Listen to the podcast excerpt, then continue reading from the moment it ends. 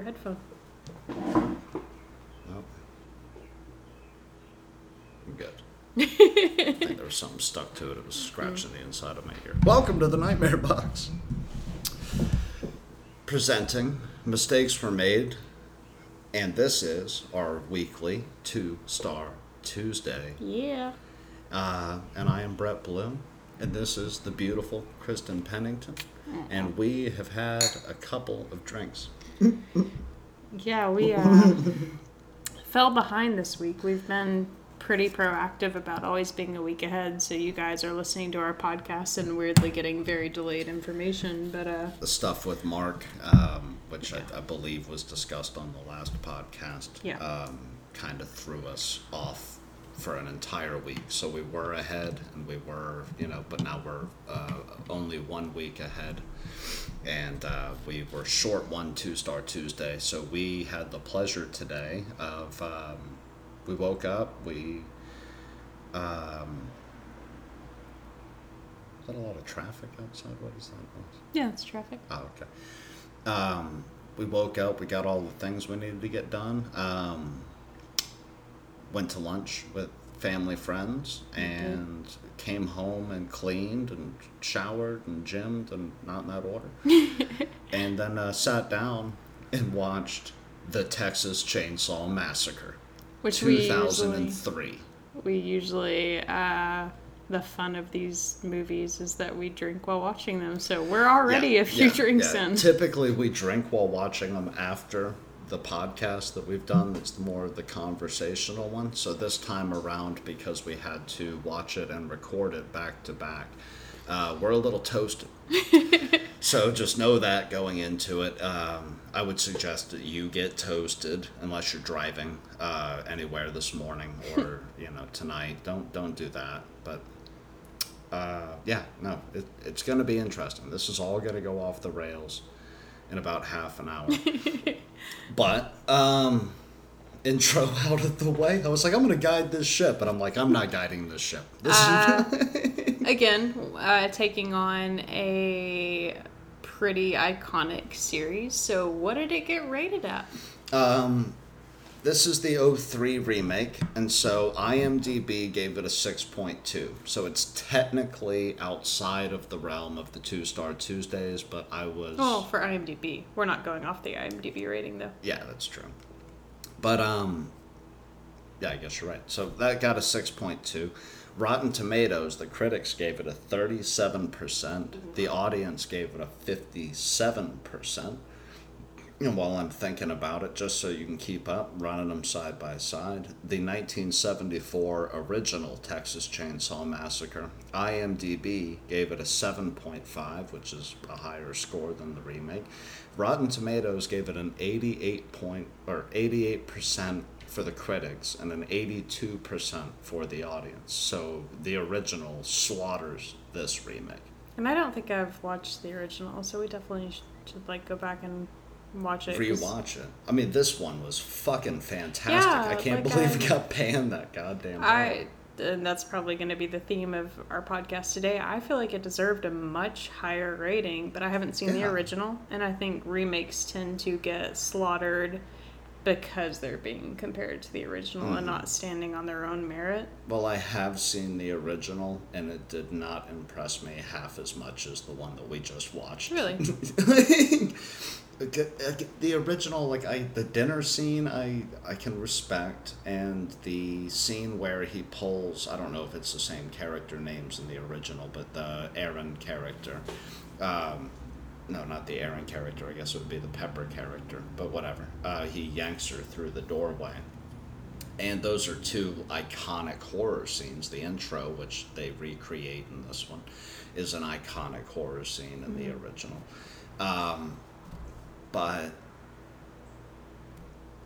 the way it was executed, you know, was just it. it, it there's something about that goddamn suicide In the original or the remake? in the remake Yeah. that just like it says welcome to the world we'll see you in an hour when we dare to do anything as fucked up again Well, before we delve into the film we just watched. Like we did the whole look up trivia uh, thing again today while we were at the fancy restaurant this morning that we go to weekly. Um, not the laundromat. Definitely. But um, the Blue Cross burrito. There's definitely Do you wanna class switch or out? something in my. I've got headphones. Do you want to switch out? No, I'm all right. I think I'm getting. I don't know if I'm getting shocked. I don't know. I've got fancy new uh, fabric headphones. Continue. um like we learned an interesting bit of trivia about the original film like they were aiming for a pg rating Mm. so like the goal of the original texas chainsaw film was to not show any violence at all Yeah. it was meant to be left to your imagination and everything would happen off screen and what did they end up with The, well, like the, again, like I didn't, I didn't realize that that's what they were shooting for. But yeah, the, all the tension they created shooting for an intentionally PG thing, they wound up with an X rating. Yeah Like, they- which is bizarre Like he had to fight for an R. He wanted a PG. So like he had to fight like levels. They were like, this is basically pornography. He's like, I've killed nobody on camera. so yeah they they settled for the r rating Yeah, and and the- it's considered one of the least bloody horror films of all time. Yeah. but it technically set off the slasher according to all those articles that we've been reading. Like it, it's it, it's mind blowing. I remember it being a lot more violent.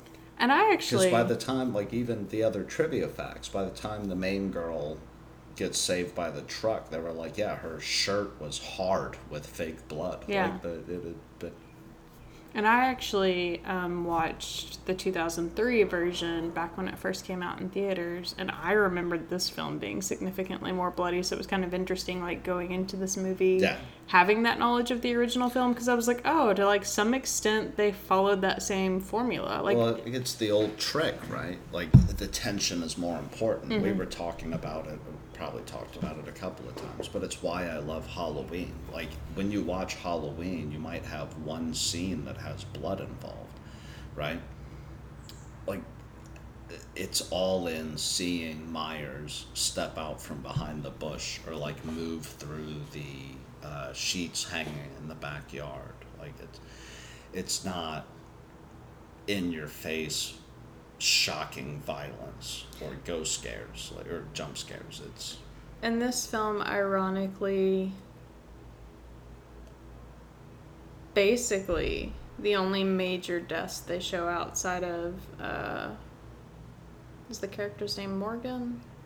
morgan was the dorky Yeah. yeah So outside of Morgan, the Yeah, only very short notes outside of Morgan, the only character deaths they actually show in the 2003 version are basically the deaths that are made by choice. Like they show everything's very consensual right like, Like, even they- the dude he's like uh, Who gets stabbed, andy yeah. andy's like kill me Yeah, kill he me wants to kill me die. like and she delivers that and that's not even that violent granted she stabbed him in a non-fatal location but the Consider suicide the dude has the lost a leg and he's been stabbed in the back three. F- okay. the suicide at the beginning is probably hands down the most graphically shown death in the film, and it's a, a death of choice. and it's one of the coolest shots I've ever seen. But uh, the film itself, I will say, is not lacking in blood or body parts. There is an abundance of blood and body parts in the film, but they are, they are very conservative about the deaths, Yeah. which is interesting. Like they're definitely not shooting for a PG in the remake, but the the heart of what the original director, which I didn't write his name down, I don't think. Uh, the heart of the original director's, you know, like his intent for the original movie, like that tension is still throughout this thing. Um, continuing on with the trivia, the narrator, who, cool fact that blends trivia, is the same narrator for this movie, and we've got comments about how he sounds like a Twilight Zone episode. and I wouldn't have picked But- that up if we hadn't been watching Twilight. Yeah. Is a Twilight Zone. I keep abbreviating. We to have Twilight. not been watching Twilight. I will Twilight gouge Zone. my own fucking eyes out. I, I will. Uh, if you pay me a hundred dollars, I'll watch the Twilight Zone trilogy. We'll do a Twilight. two-star series. Do what? Twilight. A You called it the Twi- Twilight no, Zone. No, uh, you don't have to pay me for Twilight Zone. If you pay me a hundred dollars, I'll watch all the Twilight movies and rip your little fucking fantasy apart. I hate that goddamn movie. I I know, but anyway, the narrator, who was in the uh, the remake as well, uh, when he did the original movie, according to the IMDb trivia, was supposedly paid with a marijuana joint to that. record the thing. And He- I'm just saying, I'll pay you with a marijuana joint if you guys want to record the narration for the next movie. It said, it said specifically in the trivia, according to him. So I'm assuming that's not true. But in the original, they did hardcore get skimped financially. Yeah, they got fucked up. Did, but because we also found out today, right? Well, let me get through the budget. The budget for the original film was three hundred thousand dollars. It grossed thirty point eight. That's not including all of the other shit that it did, and that's thirty point eight in nineteen seventy four money. So that's just jerking off into the wind. Million, right? Not Yeah. thousand.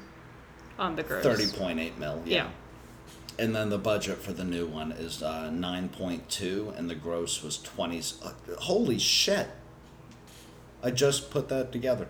The new one had a budget of nine point two million. The original three hundred thousand. The new one pulled in twenty six point five. The old one pulled in thirty point eight. Well, also, though, we kind of realized today the numbers that we've been going by for the gross were a little confusing. So I'm assuming the gross Yeah. is over the lifetime of the film. So I think that's how much money the original has made throughout its lifespan, not just when it was released. Well, I think maybe this is the peak of 2003's rendition of Texas Chainsaw. Like, if it was not going to blow the original out of the water, it still has not blown Yeah. the original Yeah, out no. of the water. I mean, it rated significantly lower by critics, so for sure. But what were we talking about? Why did I need to get the budget out of the way? Because the marijuana joint isn't the only interesting fact about what they made on the first film. Oh, yeah. No, the, the first one, let me switch over. I got, sorry, right in the microphone. I'm not professional today. I'm drunk. No, we got show notes, so we are professionals. the original distributor of this movie, whose name I didn't write down, um, was a mafia front. These fucking people made like $26 a piece after nine months. Initially, everybody cast crew, stars, director. They made $405 per person on a budget that grossed out thirty fucking million Yeah, dollars because the distributor was a mafia front trying to laundering launder money. Yeah, they were laundering money for the film Deep Throat, which is a cult classic pornography film that if you're 15 and listening to this, find Deep Throat, you're welcome. um, it's a stag film. It's brilliant. I, I, I enjoy, enjoy, enjoy, enjoy. Um, however, yeah, no, they they made this thing on 300k. They all lost their fucking minds filming the thing. The guy who played Leatherface said in taped DVD commentary that he was gonna kill the director at one point. No, it was wasn't the director. He was given. I guess they well, were he filming. tried in the final dance, but Oh, yeah, he- he, yeah, he wanted- directly he directly said that he wanted to kill who? It was the main actress, I think, because they were like filming a scene where one of the And oh, family members, tells him to- yeah, yeah. tells him to kill her, and he said like he had like a, a moment where he was like, I legitimately want to kill her. Yeah, it was 110 degrees outside. They filmed for didn't have- 27 hours straight Yeah, the for dinner one scene, Yeah. they were puking out the window. They were like, all the food went rotten because it was 110 degrees outside in madness. Texas. Like, oh, oh, fuck all of that. it led to what they called in a lot of the trivia sanity slippage. Mm-hmm. You know, where these people just they couldn't remember if they were themselves or if they were the Actually the characters, that were yeah. there. Apparently, Leatherface in the original only had one change of clothing, and so nobody would hang out with him. So he was literally so ostracized from everybody else in the middle of nowhere, Texas, actually losing his shit. it was scheduled for a two week shoot, and this motherfucker made it happen in four weeks. They were working seven days a week, like average like 16 hours a day, in the middle of a long. Texas heat wave. I, I, if you listened to Friday the 13th when we went over that I was making fun of Leatherface, for the record, after reading all of this shit, Friday the 13th can go fuck itself. Leatherface is going to be number four just outside the canonical three. And did no. Did I just knock Jason out of the canonical? So that three? would make this one up in the that would make Leatherface Ooh. one of the canonical three. Tell us how you feel. How would you rate them? I told Brett that I would put um, Nightmare on Elm probably as my personal favorite. So, if you guys are familiar with Nightmare on Elm, Halloween, Friday the Thirteenth, and Texas Chainsaw, let us know how you would was the fifth one? order them. Uh, Hellraiser. I haven't seen Hellraiser, so I don't have Yeah. any concept of The that Pin, film. Pinhead's my forever five. Like he's. I know what Pinhead looks like. I know who Pinhead is, but I'm not remotely familiar Like with if I have one. to rank the legends, like Pinhead is my five. Like yeah, now I'm starting to get feedback in my right. I think I've just lost my right ear, but Do you want me to switch out your headphones? do what? Do you want me to I switch don't out your have another pair of I have several. No, I'll be okay. It's just it. There we go. Nope. If it's gonna bug you, we should switch it. I'll just pull it out. There we go. Okay. I'll, I'll adapt and overcome. Can you continue? I'm sorry. Yeah, It, um, it, it, it was like a weird, shocking. It, may be because they're made of metal and none of your other ones have been. I probably shouldn't have got those. I'm sorry. oh, you're good. Thought I was being fancy. Um, so this one's actually going to be a bit different from all of the other films we've reviewed because we had a hard time coming up with things that we didn't like and overall really liked the gotta film. Get, we got to get through a few more trivia things. Oh, I'm sorry. I'm sorry. I'm, don't, I'm sorry.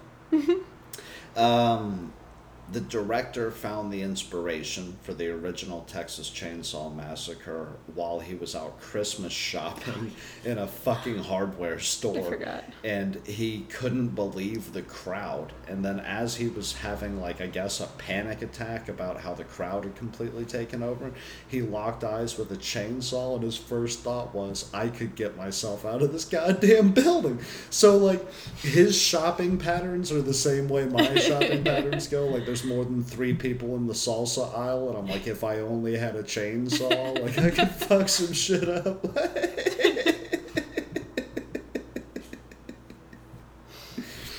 Um, there was uh, limited music in the original. It was yeah, primarily yeah. made of sounds that animals would hear, which is why, like, when they're In you a slaughterhouse. In a slaughterhouse, which is why when you get like the um, the Polaroid, Mm-hmm. it's like supposed to be like a razor. It's like the sound that the that buzzsaw would make Mm-hmm. going through like a rabbit's head or some shit like that. Um, and I think that's all of the original trivia. So continue. I'm, I'm here.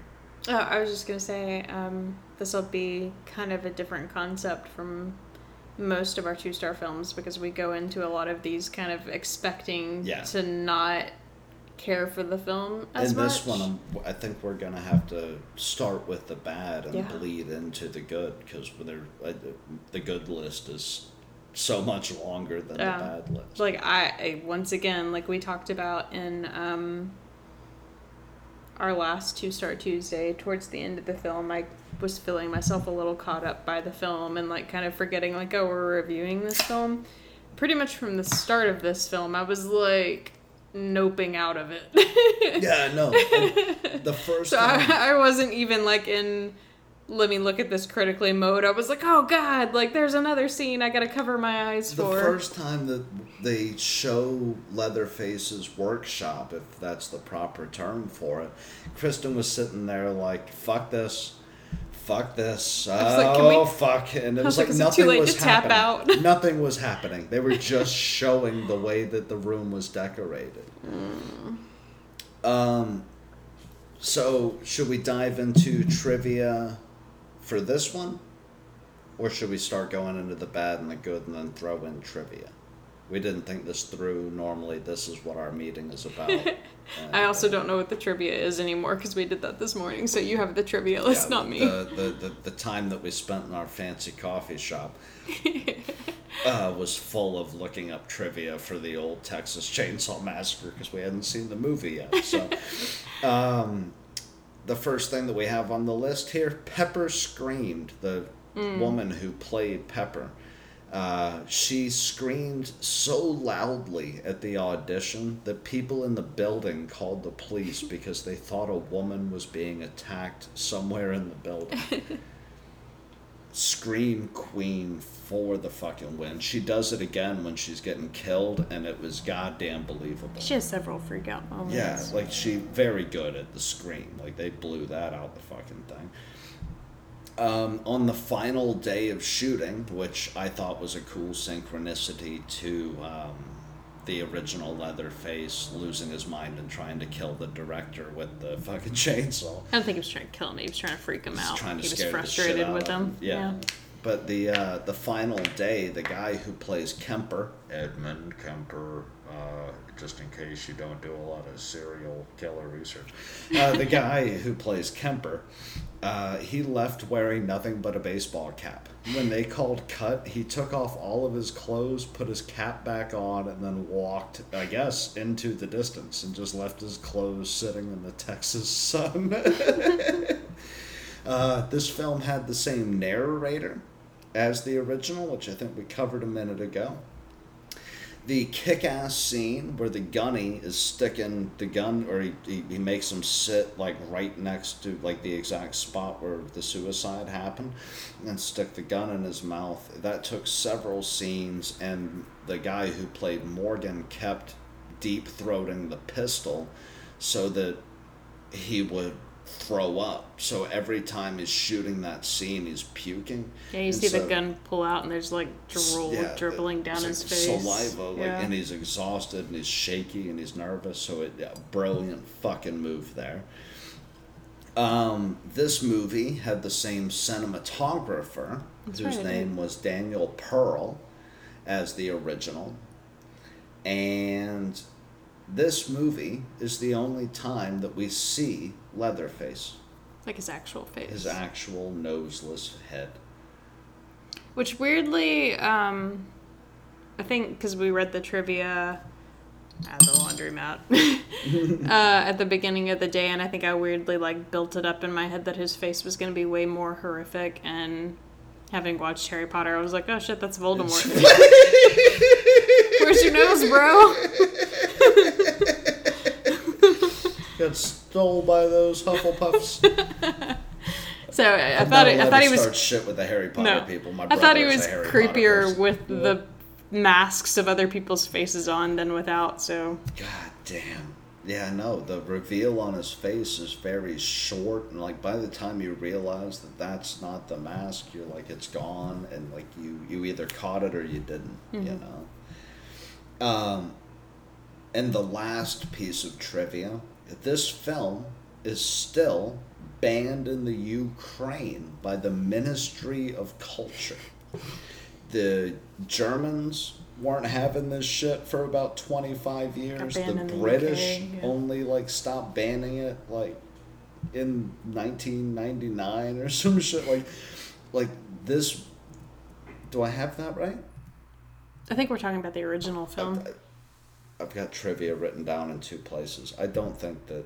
Yeah, no, this one's still banned by the Ukraine, but the original also got banned Yeah. by a shipload of countries. That's what it was. Yeah, the original only became available in England, like in the '90s, but this one was banned in the Ukraine and remains banned in the Ukraine by the Ministry of Culture. More on censorship in our next episode. um, what do you think? Like my overall view of the film? No, like what? you- Oh, do we negatives go for into sure. The characters and then go into the film. Well, we or- can talk about the characters as we talk about the film. I feel like, um, it's an iconic series. I don't think we need to give a synopsis. We didn't do a synopsis on uh, Friday the Thirteenth either. No, it's just there's a couple heavy hitters in this movie, so I was. Okay, yeah, go ahead. Um, Jessica Biel plays Erin, which I didn't know who Jessica Biel was. Apparently, she Mm-hmm. She's got married to Justin Timberlake. Seven, uh, no shit. Yeah, that's Justin. I thought he was Timberlake's single. That's Go wife. JT, go. She didn't get molested. Don't throw out false information.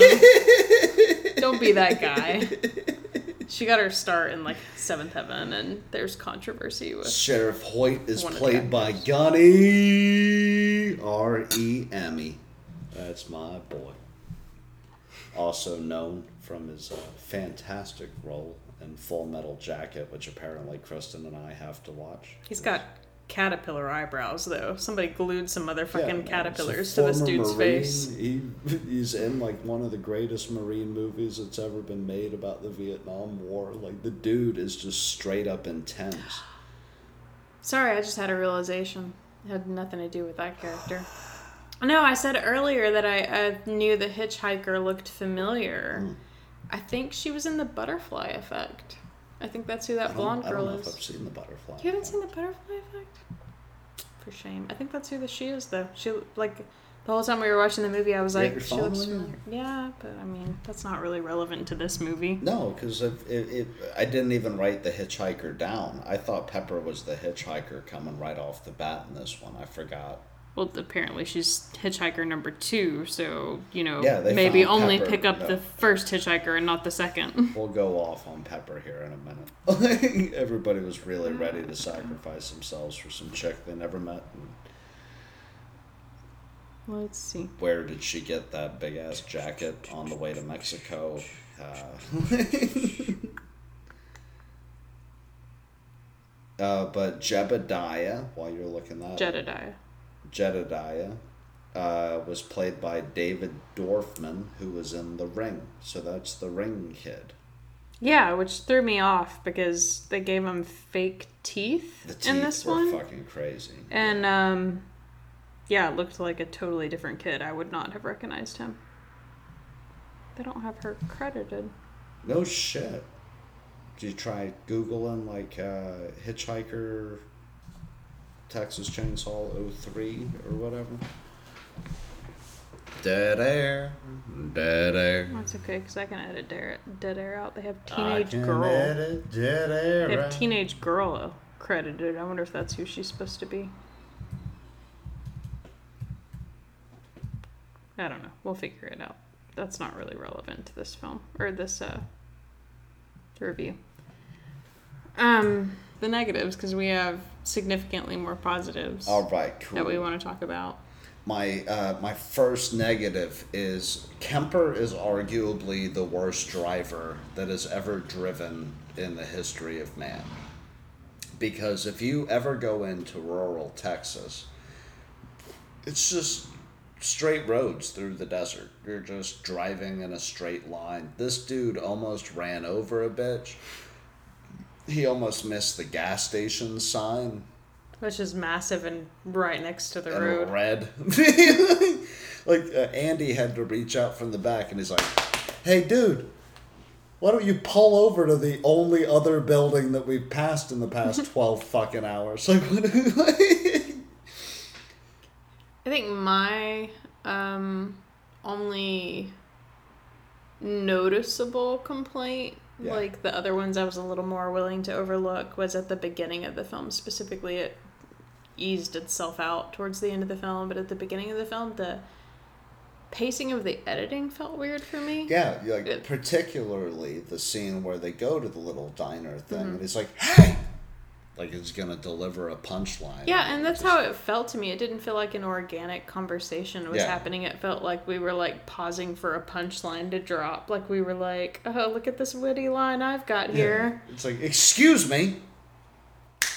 I have to go to the bathroom. Like they were always like dropping a beat. Like they were, it, it was. Uh, we discussed it once before when we were talking about the dolls, where we were talking about, um, right? Like you have to leave space to edit, but like they edited, like they left that Too much space, space, in. Yeah, yeah. they left too much space, and so it made the almost every conversation. I think until you get to the tea room even like that far into the movie before the conversations start to feel authentic like they didn't have the chemistry maybe between the actors Yeah, and that until that late into the shooting that's interesting But ironically, because like when we the like when we first started watching the film, maybe it was the pacing that was throwing me off. Like I felt like some of the actors just weren't particularly great actors. All these But then- people are supposed to be freaked out. They're driving around with a dead body in the car and they're Mm. still pulling pranks on each other. Yeah. Like one moment they're like, Holy shit, we just watched a lady shoot herself and then the next moment the dude's like, I found this jar with pictures of the lady who just shot herself and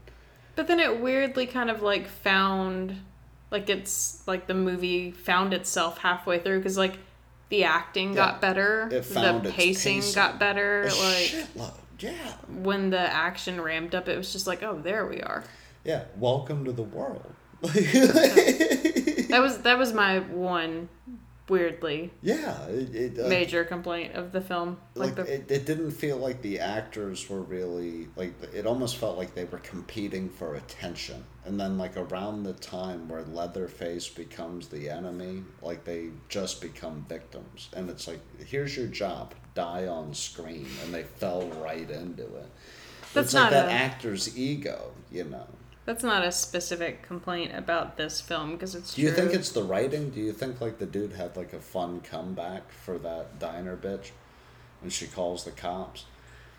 And then like the people writing the film were like here's a witty comeback and it's like we're gonna hit him with a second witty comeback No, I think it. I don't think it was necessarily the writing, which the lines weren't like clever enough that I would have missed them if they were couple of them gone. made me laugh.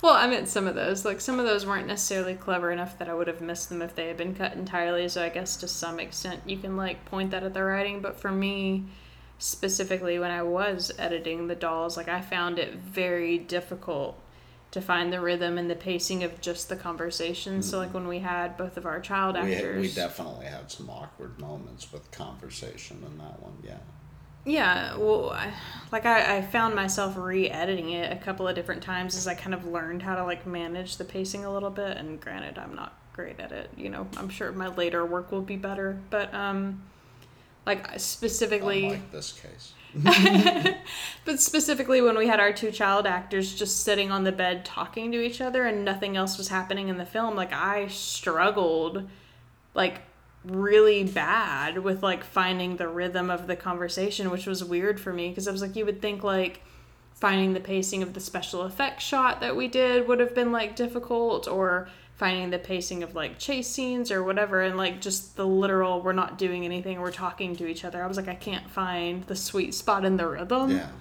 So i think honestly on my end it wasn't the writing that bothered me it was the timing. Like i felt like there was too much like breathing room left and i was like why did you like leave that long of a pause like it felt like a com- like a comedian telling a joke yeah. yeah. so i don't i don't you think it was the writing somebody's like telling you a story Yeah. that they've rehearsed and a person that's telling you a story as it's unraveling Yeah. like it, you know So for me, I'd like that editor is probably a fantastic editor. The whole last half of the film I was super into, but like never- the timing of that felt wrong, and I was like, I think that's the editor's fault. Like Mm. tighten the pacing up. like i've never freaked out on a person i was like excuse me i'm gonna kick your ass like, like, you don't you know you're like no fuck you dude. Like you Especially got like two gears like you just watched a yeah, lady be die. authentic like just authenticity. Mm-hmm. which brings me to a different point that i have here in the bad which is the characters are inconsistent as fuck. These people switch so fucking hard. They're like, oh, boy, you know, like we just all watched that lady kill herself. Let's have a vote to see what we do with the corpse. And now it's like I'm Billy Badass, and I'm afraid to go in the building. I, I, was like, I don't know who the hero is here. Yeah. Like except for the bitch in the tank top. Like I, I think Erin, not Yeah, the bitch in the tank top. She did a great job. you Jessica think- Biel, is that? Yeah, it's Jessica Biel.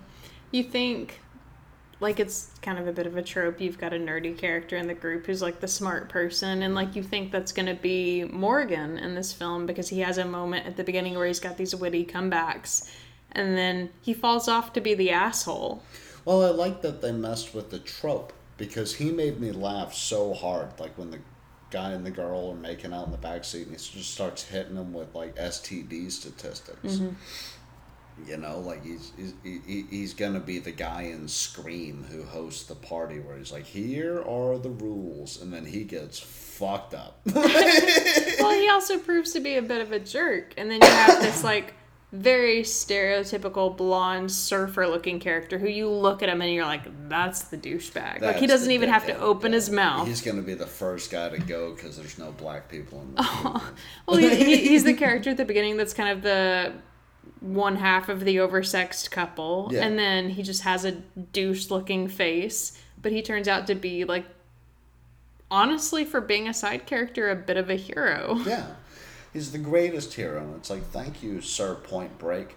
Like, and and you think boyfriend is automatically like the opposite of this lead Well, that- lady, That's and one of my biggest complaints. Is like they didn't develop the. Uh, uh, uh, was your biggest Mm-hmm. complaint? I, I'm hijacking. that, is that there there was no payoff, as you said. yeah, like you you think automatically. I think you assume when you have a leading uh, female or male character that has a significant other, you think the two of them are kind of like a duo, so they're going to play off of each other. And Kemper disappears very early into the film, and we're kind of left with um, Erin's character. racked with the sledgehammer. Yeah. we're, kind of, we're kind of left with Erin's character thinking he's a no account shithead, Yeah. pothead boyfriend. And she wanted him to propose to her because they've been dating for a while. And we, as the audience, get an intimate peek at the fact that he bought her a ring, but there's no payout. She never gets to see Yeah. the ring. and he Like, doesn't. It didn't fall out of his pocket. She never. Does she find his body? Did I- No, she sees his face on Leatherface, and that's her only like connection with he's dead. It would have been beautiful if, like, and beautiful's probably the wrong word. If the uh, the dorky dude would have been in the bathtub when she found him, which is where she found him, Mm-hmm. but Kemper was still strung up, and the ring, Ring, was yeah. in the bathtub. And Yeah, it's there's like, like if she would have just had that moment where she picked it up and went, "Oh shit!" Like Yeah. he really loved me, but she never gets that redemption. And he moment. he doesn't even have a moment where he even semi rescues her, which is playing on tropes, so How maybe that's fucking weird would it have been if they both would have survived and he tried to, like, they're sitting in the police station, soaked in each other's blood, and he's like, "Hey, I bought you No. this fucking teardrop ring." Well, they now have a brand new kid to take care of. Yeah, like we, I know we adopted the son of a psychopath or wherever the fuck this kid came out of. He was a, a part of the Hitchhiker Girls family because that's what that family photo is. It's Oh. her like the I missed that. I thought that was just the Sawyers. I didn't realize. no, that was her family. So he killed her whole family, and she was the only one left besides this baby. So God uh, damn. it, it was a baby they stole. Fucking Christ. Um, it was 100% easier instead of tracking the sheriff down uh, across three different locations. And I love Gunny, so I'm happy that he got a role. But um, I think around the time that she's like, it's going to take two hours, and it's 110 degrees outside, and I don't have an air conditioner in my van. And You don't have a cell phone. 1973. Like I, I, I, I think I would have taken Suicide Girl and put her in the bench. I would have been like, you sit on the bench.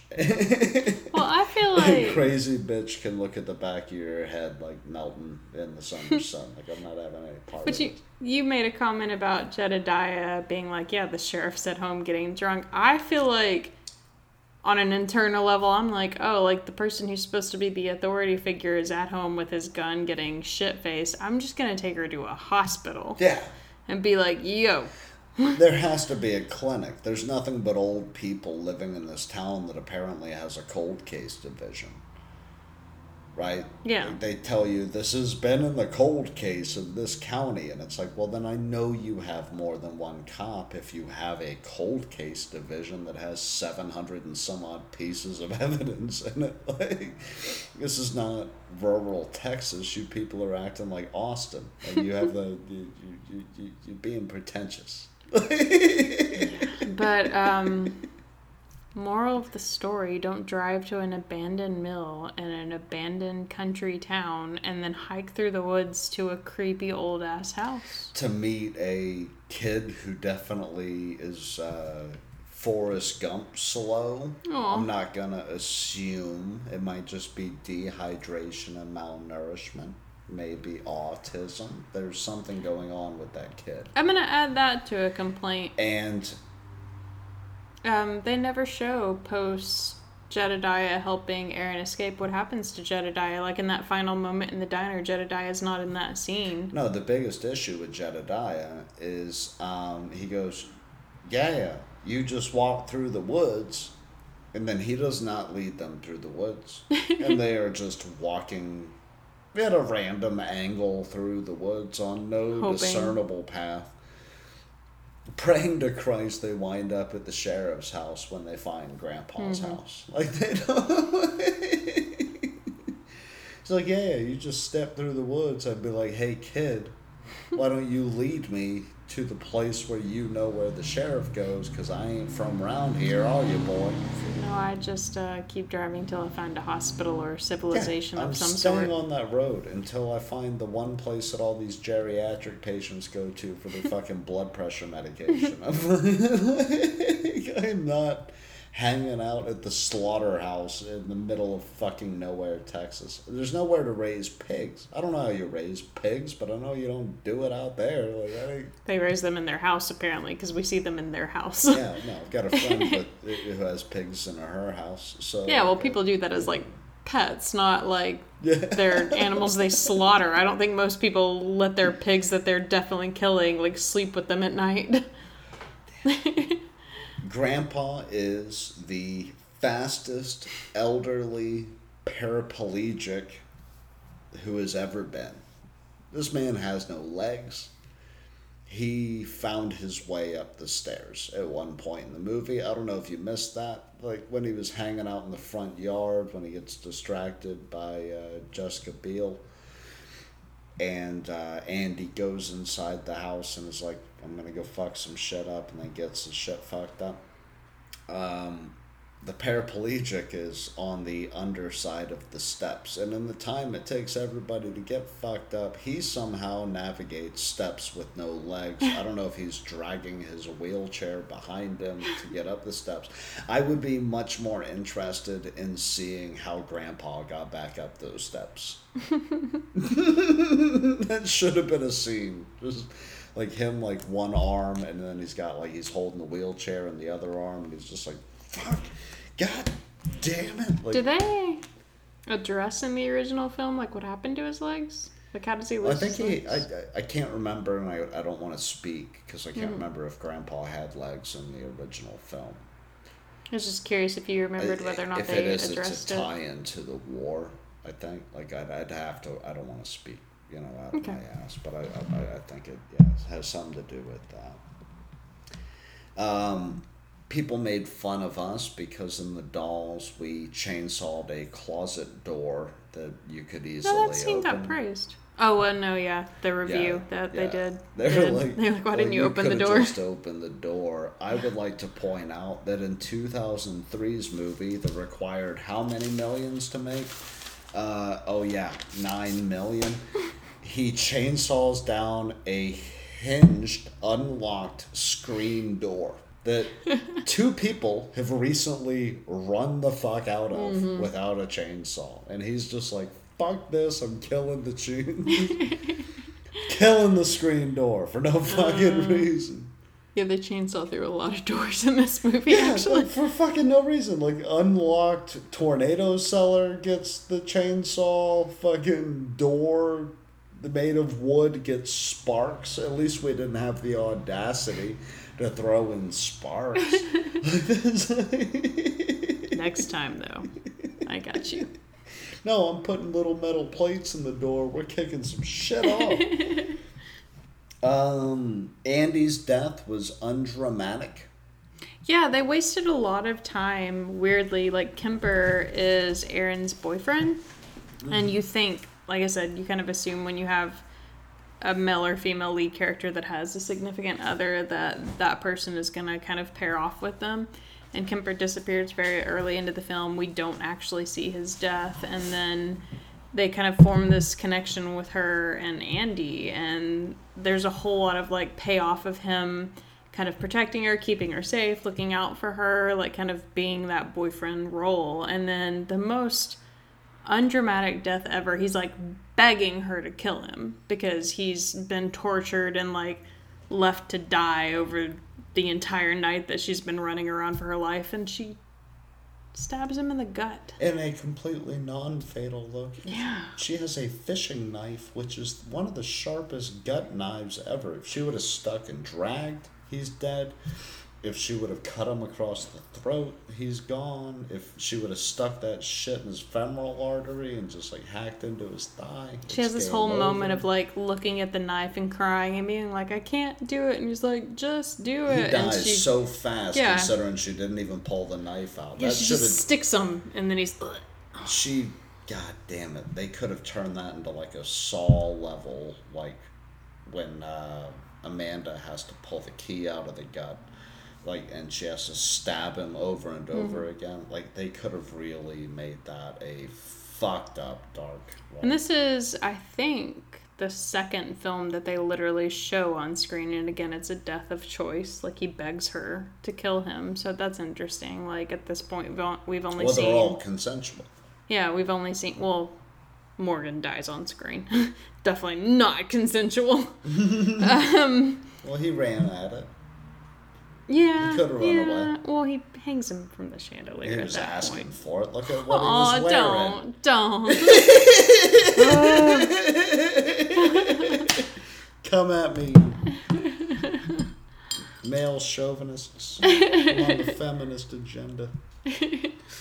But yeah, um, only the second film we see on, or the second death we see on film at this point, and both have been deaths of choice. I think they're all deaths of choice. You see the suicide.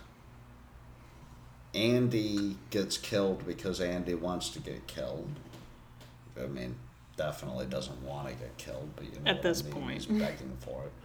Wants to be out of his misery. Um, the hippie chick Dies off screen, and the poof of dies off screen. which is a cool shot.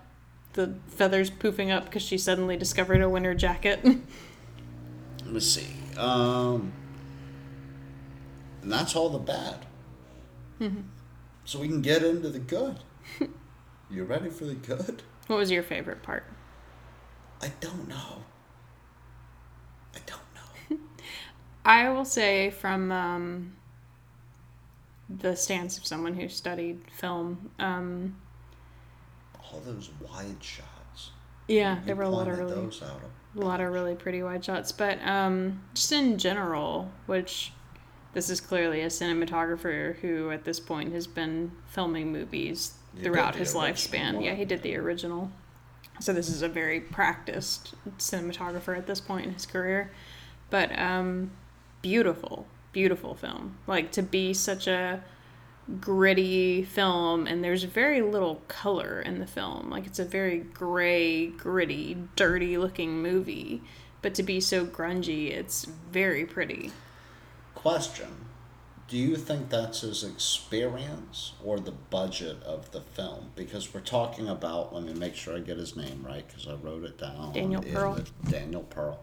Um, do you think it's the fact that they were working on 300,000 in the original and he was young? Or do you think that 30, damn near 40 years later, they've got a $9 million budget and he's able to I won't pretend that money doesn't make a difference for sure. Um, you know, a better But do you think like him as a younger man? Okay. Let me get there. I, I won't pretend that money doesn't make a difference. Like a, a better camera or better lights or better whatever is going to look better than a crappy one. But um, I, I do. And I'm, I'm not particularly familiar with any of his work at all, so I, I don't know what all he shot, but I do think 100% your level of knowledge and experience will, on any day, uh, crush your, like, your equipment or your budget or whatever. So I, I think the quality of the shots is 100% his knowledge as a cinematographer. Um, you know, they do comparisons side by side of uh, cinematographers or photographers or whatever um, using con- what's considered like entry level DSLR cameras next to actual film cameras or professional level photography cameras, and someone who knows what they're doing can literally achieve a better quality product than someone who doesn't but has better equipment. So, um, I won't say that the money didn't help him. I'm sure he had access to plenty of nice toys. But he's also had 40 years of. Yeah, no, his his experience is hands down what made this a pretty film. Like, you, we've watched plenty of gritty horror films that are just gritty dark horror films. Like this was cinematically, if I had muted the film and not paid attention to the fact that it was a horror film, a beautiful film. Fantastic, right? Like mm-hmm. all the the water leaking from the ceilings, all the dust that's coming, like catching the sun. The fog, the like windows. she's wandering through the forest the fog, at night the, the with the moon remake of the shot that I, I, I would venture to guess he created, which is that chase through the woods with all that smoke coming out of mm-hmm. the back of the chainsaw. They probably had fog machines. Like, no, they had a real chainsaw in the original, so I think you just make rich oil and you can or rich gasoline and you can smoke a chainsaw out. like,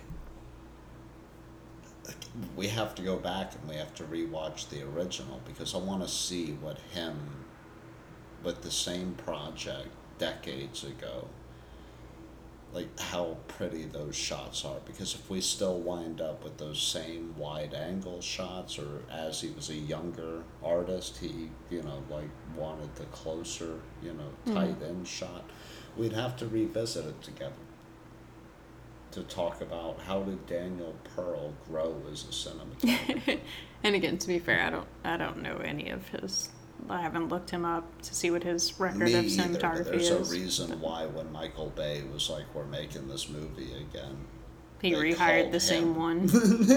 yeah. He didn't call the director; he called the cinematographer, and he said, "Whatever you did back there, I need you to do now." and uh, we made more money than the, everybody did on the last one because Deep Throat has not got a remake yet. Um, the hitchhiker's suicide, passing through the gunshot wound and out the back window. We were talking about it outside a few, you know, before we started this.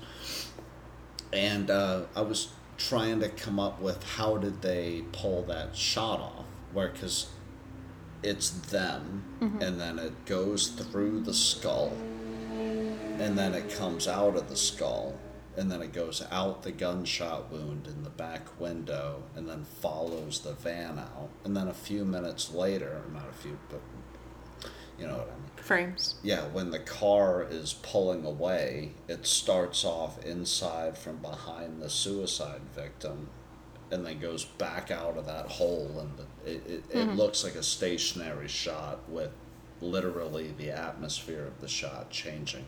Mm-hmm. And how do you pull that off? Well, I mean, I didn't work on this movie, so I don't know. But how would you? How they did it, but um, I wasn't paying attention to be honest whether or not the camera itself moved. So there's you know different tactics you can use. But like it I, doesn't look like the camera moves. You know? Yeah, I would imagine for the initial pulling out through the skull, that was just a zoom. You know, they had a camera that was zoomed in and then zoomed it out. But um, you know, there's different tricks you can use. You can dolly out, like literally physically move the camera body out, or if you have a zoom lens, zoom in and out. So I would imagine it was a prop body that had you know, the exit I don't wound. think it was a real body. a lot of people got hurt in the original, but I doubt that they got some woman to shoot herself in the head so they could pull a GoPro through her fucking you face. did this to me on Friday the 13th, too. Like, you know what I mean when I say that. I don't mean it's a literal dead body. It's a prop body, and I was like, gathered. Like, I didn't. you know what I mean I when I say that. I assume That they didn't just hack this dude's leg Listen. off for thirty million dollars. Okay, track him. Listen, it was like Michael Bay makes you know what I percent of that mean. You know what I mean when I say that. I don't mean that it could have potentially been a real body. So they set up a prop with a hollow, you know, wound through its face, and they zoom out, and if the camera itself moves, you track out. but do you put the camera through No. the prop, or do you no? No, you just zoom. How do you get like the the cavernous look like as it pulls back? Because 'Cause it looks like it's inside, and as you're zooming in and out, you're changing. but does the lens go inside, No. or is it just the No. focus? Okay. Yeah, because as you're zooming in and out, you're changing the perspective of what the camera is seeing. So you don't have to physically be inside of it, but as you zoom out, you're changing the. Um,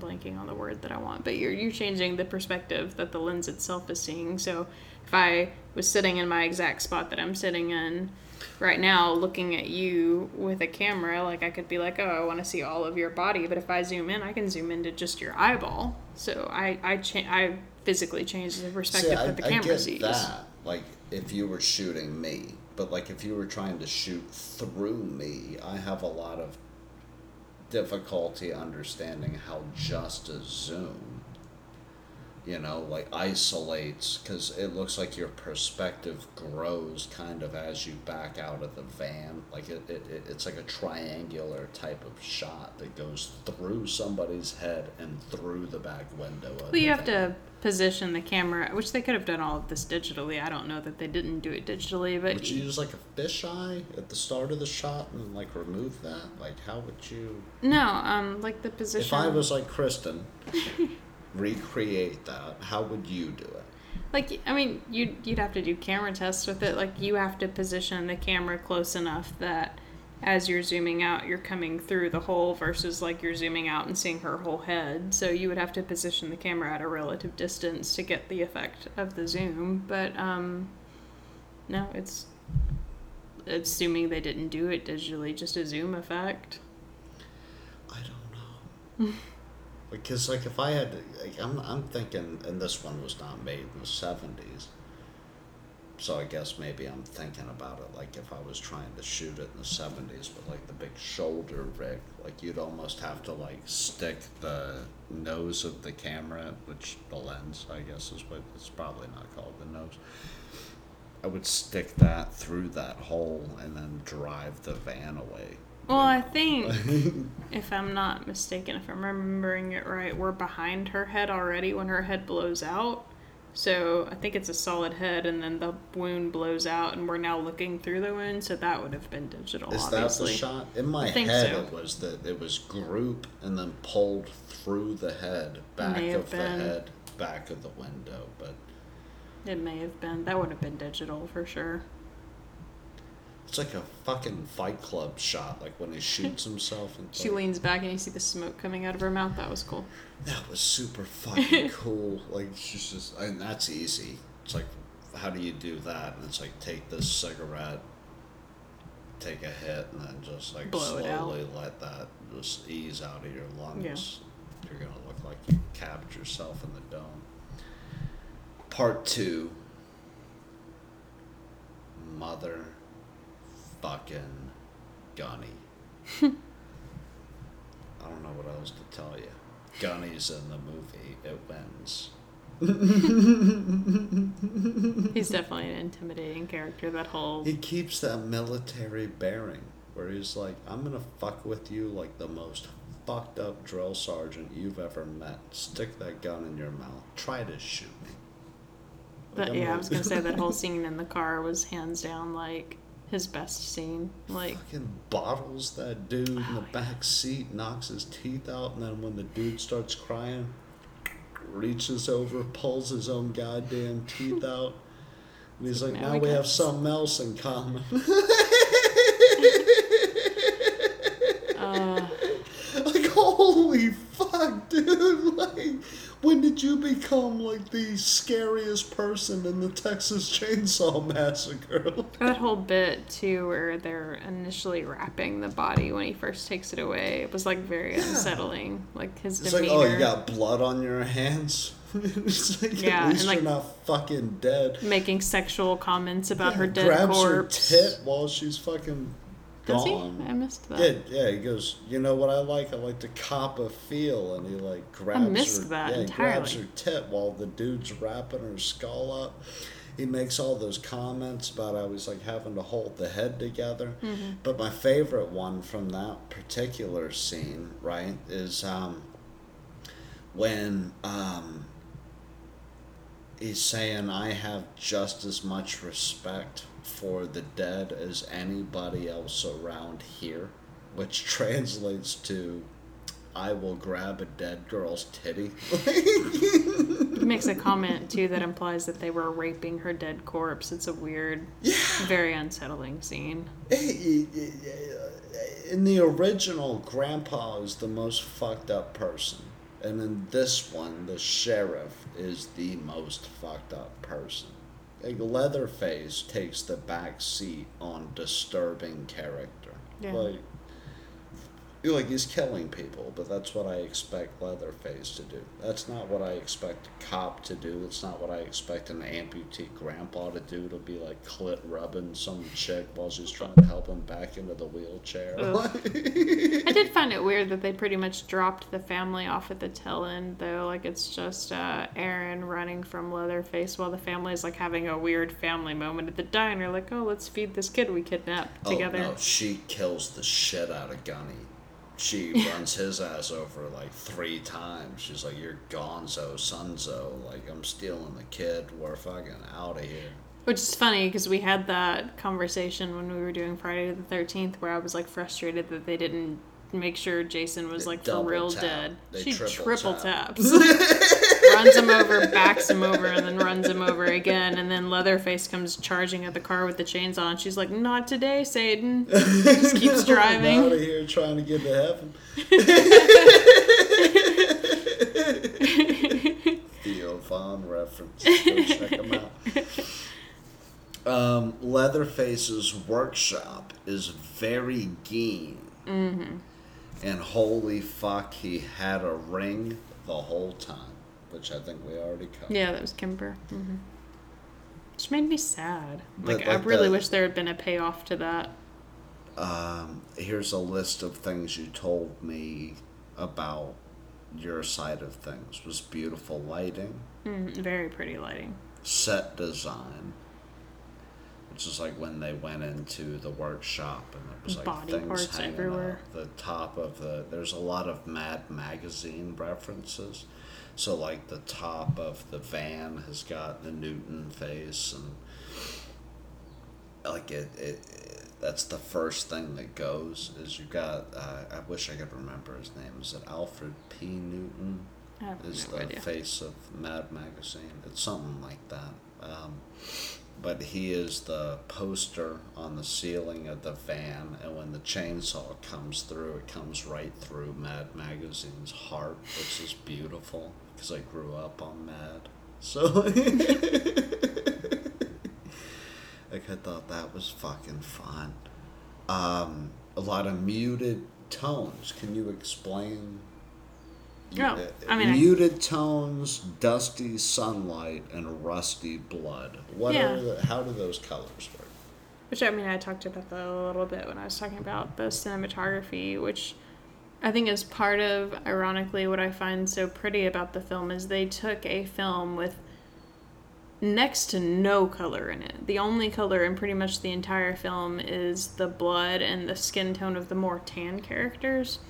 So um, you get like a little bit of an orange tone from the characters that have, you know, some tan to them, and then the blood has this very orange, rusty tone. It's not like what you would typically expect from a horror film, where it's this bright, gushing red. Like the whole film, like the way the characters are dressed, the way the scenery looks is just this like very muted, dead, dull color to it, and they took, which kind of, um, I guess, coincides with our conversation about um, the first prologue of Halloween. Like, if you're gonna shoot a black Of and Halloween.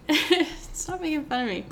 If you're gonna shoot a black and white, if you're gonna shoot a black and white scene, like you're solely depending on the contrast of your scene because you've stripped out all the color, so your lighting has to be on point. Like the contrast between your lights and your darks has to be dynamic. So that's kind of what this film was, I guess. Like it wasn't in black and white; it was in color, but they muted out all of the color to it, where it's all almost gray. Like the film looks gray. rind up. You still wind up with a lot of really heavy warms and cold. Yeah, But at the same time, they're blended. So Yeah, like 'cause you're, they- you're they- sitting in this uncomfortable. I don't know where to look. You know, like throughout the film. yeah. They took like all of the colors and just kind of dulled everything out to make everything just look aged and old and worn down and rusty. I guess for lack of a better word, there's dust. But the blood, the saliva, and the dirt when they're face down in the scene where he's got that fucking, you know, cold lightning and he's like fucking pop, pop, pop, and fucking like shooting all around her head. And he's like, mm-hmm. I'm not gonna kill you.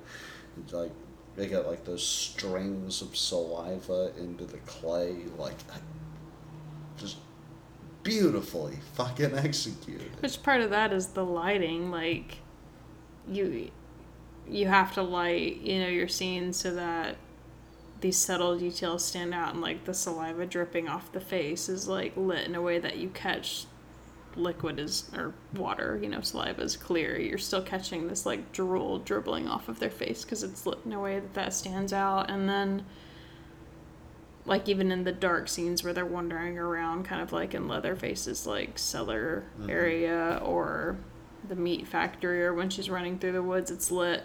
The or you can factory. whatever. Slaughterhouse. slaughterhouse whatever. It's lit in this way where you can like always feel kind of the tension of like you know the contrast in the lights and the darks. Like we're kind of like hiding in the shadows but also we're getting enough light to see the fear in the characters eyes or the trembling in their lips or the saliva dripping off of their mouth or whatever. So it's just a very pretty film that pays a lot of attention to these minor details while having very little color in it so I don't know. Like I, I, kudos to Daniel Pearl for sure, Oh, and whoever the gaffer was. Uh, the, there's a lot of just fantastic. Like, I, I thought too, which that's a credit to the uh, hair and makeup Like- team. Um, it's a hot Texas summer, I'm assuming, because they're it's all always hot in Texas. they're all wearing like it's- tank tops and short sleeves and stuff. The you're lucky actors, to be under 120. the actors always looked sweaty and dirty, and their hair looked kind of damp. But, she wouldn't take that knot out of her goddamn t-shirt. But they, they didn't look gross. They just looked sweaty. Yeah, they Like, look it looked- yeah. the original. Like, It didn't look like they were like greased up. It legitimately looked like they were just sweating in the sun all day long. But yeah, I, I did think that was a little weird that uh, Jessica Biel didn't take the knot out of her sweater after old man grandpa groped her ass. I feel like I would have been like, not exposing skin to any of you freaks. Ain't nothing but dick around here. Yo, shout out part two. I'm sorry, I've had a few.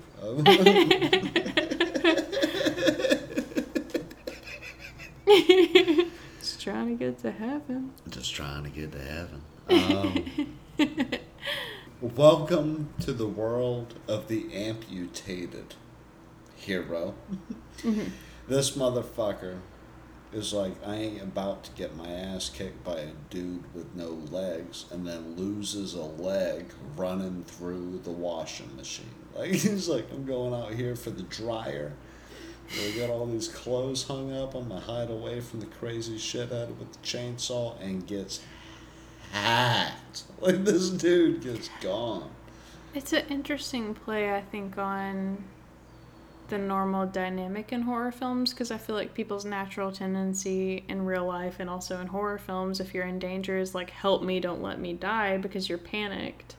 And almost every character in this film, when they're faced with their own mortality, tells the other person. Yeah, tells the other person to run and save themselves. Like, even if they're not actively hurt. Like, Andy's laying on the floor with a tire iron trying to fight off a chainsaw and tells the girl to run. The girl's trapped in a van, tells the other girl to run. Like they're continuously looking out for each other for the most part, which is interesting.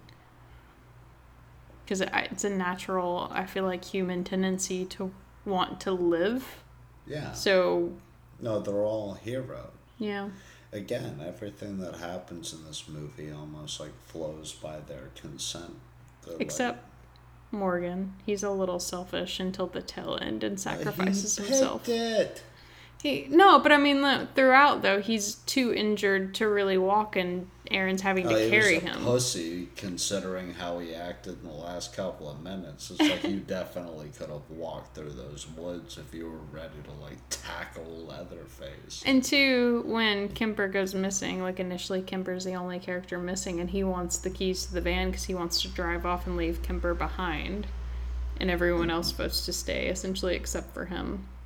And then he limps on Erin until the tail end. He has a bit of a redeeming moment, so that was kind of weird to see the character that you'd think would be like the smart character or the character that in some way like moves the plot along to kind of just be the baggage literally Oh.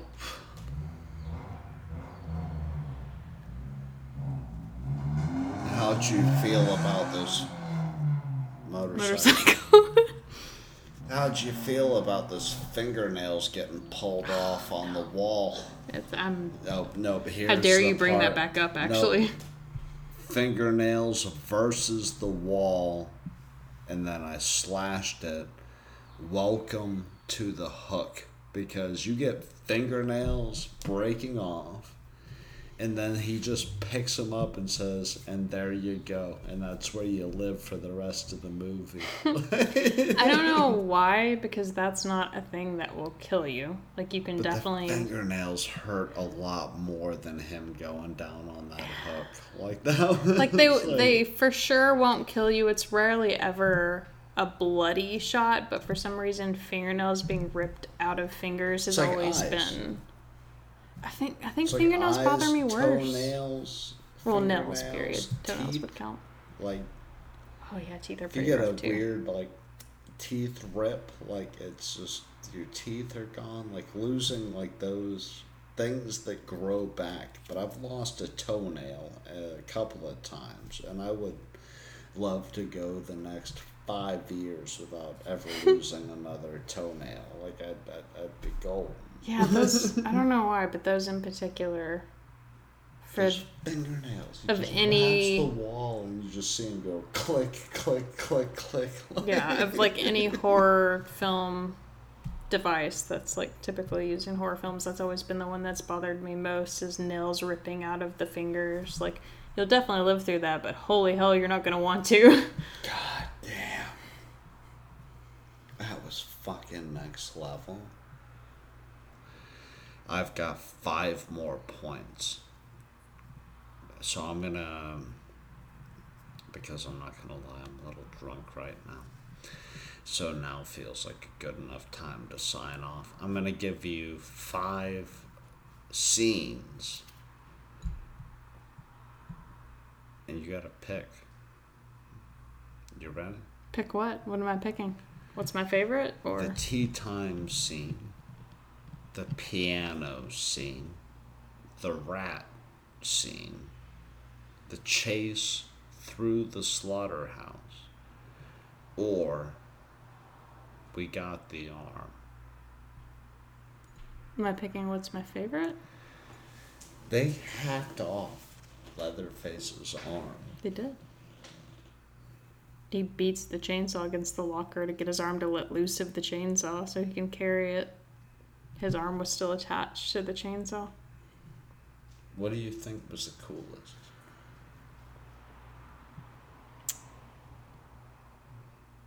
I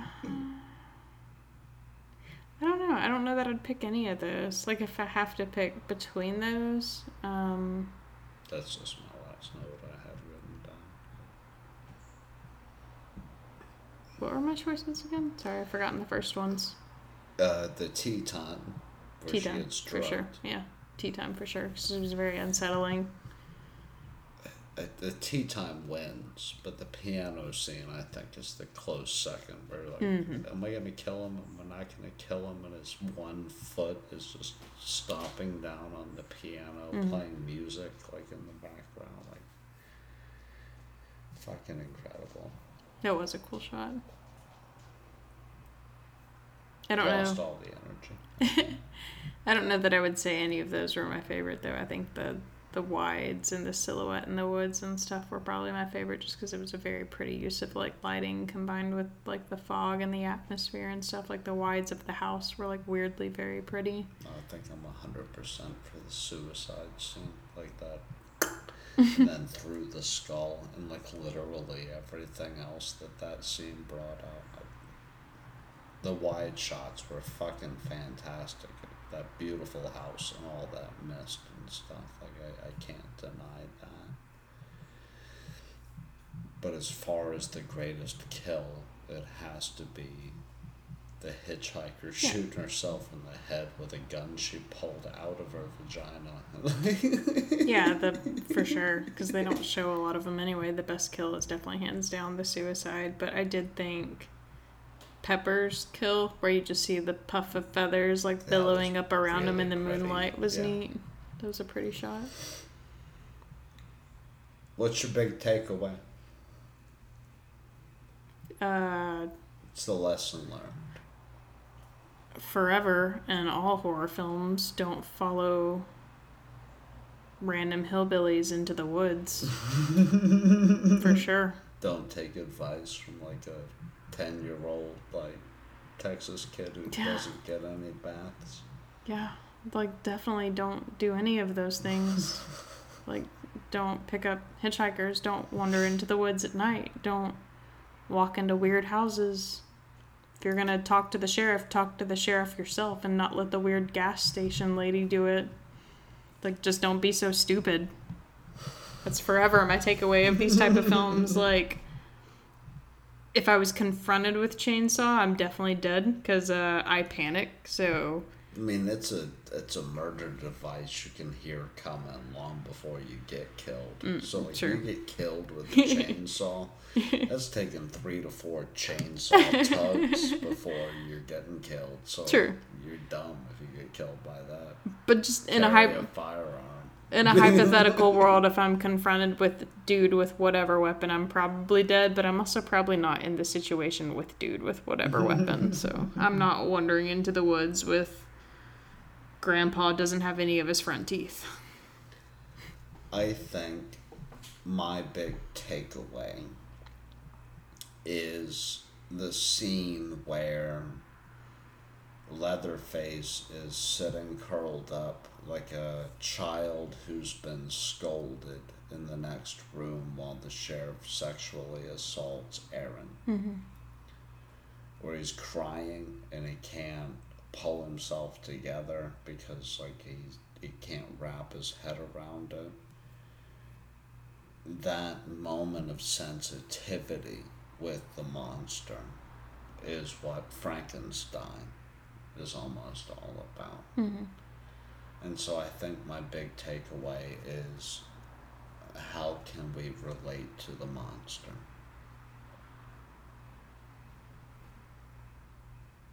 And I'm drunk. Social media, Where can you find us at Facebook? uh, facebook.com slash nightmarebox productions. And what is our Instagram? At Nightmarebox Productions. And what is our Twitter? At Nightmare Box Pro. Did I miss some? Website. Website is. The nightbarebox.blog. And Box blog. And I wrote a book, and it's called The Madman Diaries a collection. And we have a film that you can watch on. Uh, you can watch it on the website or uh, my YouTube is youtube.com slash Kristen Pennington. So And you can go see the dolls. I love you. I love you. And I love you guys. And we'll see you in a couple of days. You fucking cunts. I'm gonna exit us out with a chainsaw rev right there. Do I? So I'm gonna exit us out with a chainsaw. Vroom, vroom, vroom on a motherfucker.